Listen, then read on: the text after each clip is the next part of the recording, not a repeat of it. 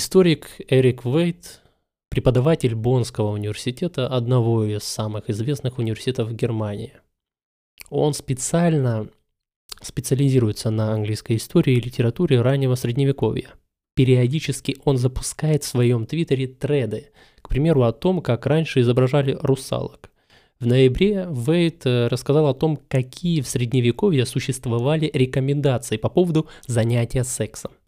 Трейде он ссылается на английского архиепископа Теодора, который жил в 7 веке и составил правила того, как уместно заниматься сексом.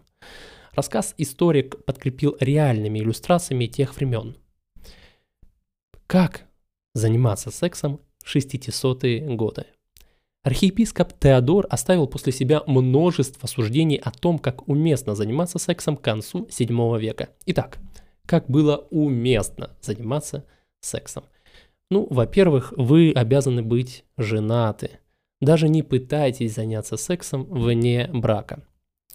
Вы не можете быть двумя мужчинами или женщинами. Никаких животных. Теодор очень серьезно относился к скотоложеству, что является отличием от теологов более раннего времени, которые считали зоофилию не более серьезным делом, чем мастурбацию. Кстати, никакой мастурбации. Теодор считал, что мужская мастурбация хуже, чем женская, но он ужесточил наказание за мастурбацию замужних женщин. Если вы думаете, что это какой-то список запретов, то вы абсолютно правы. Секс в христианской теологии считался греховным, если вы им наслаждались. Удовольствие означало, что ты согласен на грех, и дьявол может овладеть тобой. Не наслаждаться сексом – идеал. В конце концов, непорочное зачатие было чудом зачатия Девы Марии, чьи родители чудесным образом не наслаждались сексом. Будьте как они, не наслаждайтесь сексом. Эй, вы! До сих пор я вас не убедил? Так послушайте, что дальше. Окей, а, вы дошли до секса с супругой. What's next? Ну, делайте это в темноте. С таким количеством одежды, насколько это возможно. Теодор настаивает, что муж не должен видеть свою жену голой. Неясно, может ли она видеть голым его, кстати. Никаких штук задницы. Если что, это цитата. Теодор говорит, что ни один муж не должен жениться на жене, в кавычках, сзади. Официальная позиция по пегингу не ясна. Абсолютно никакого орального секса. Теодор называет это худшим из грехов, за который вы должны каяться до конца жизни. Ну и никаких разводов. Люди могли заново жениться, если их супруг похищен викингами, и то нужно выждать год на случай, если те сбегут из плена. Мужчины могли развестись после измены, но женщины могли повторно выходить замуж только после смерти мужа-изменника. Господи, блядь, кто это придумал? Кто это придумал? Ну, по-видимому, Теодор.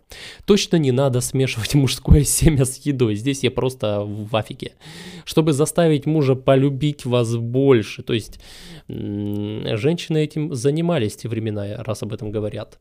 Ну, кстати, нет уточнения о том, как э, женщина находила это семя и брала откуда, неясно. А, ну, собственно, и все. Вот как нужно было заниматься сексом в 60-е годы. Не делайте этого в священные дни, не забывайте делать это в темноте и не наслаждаться этим. Э, конец.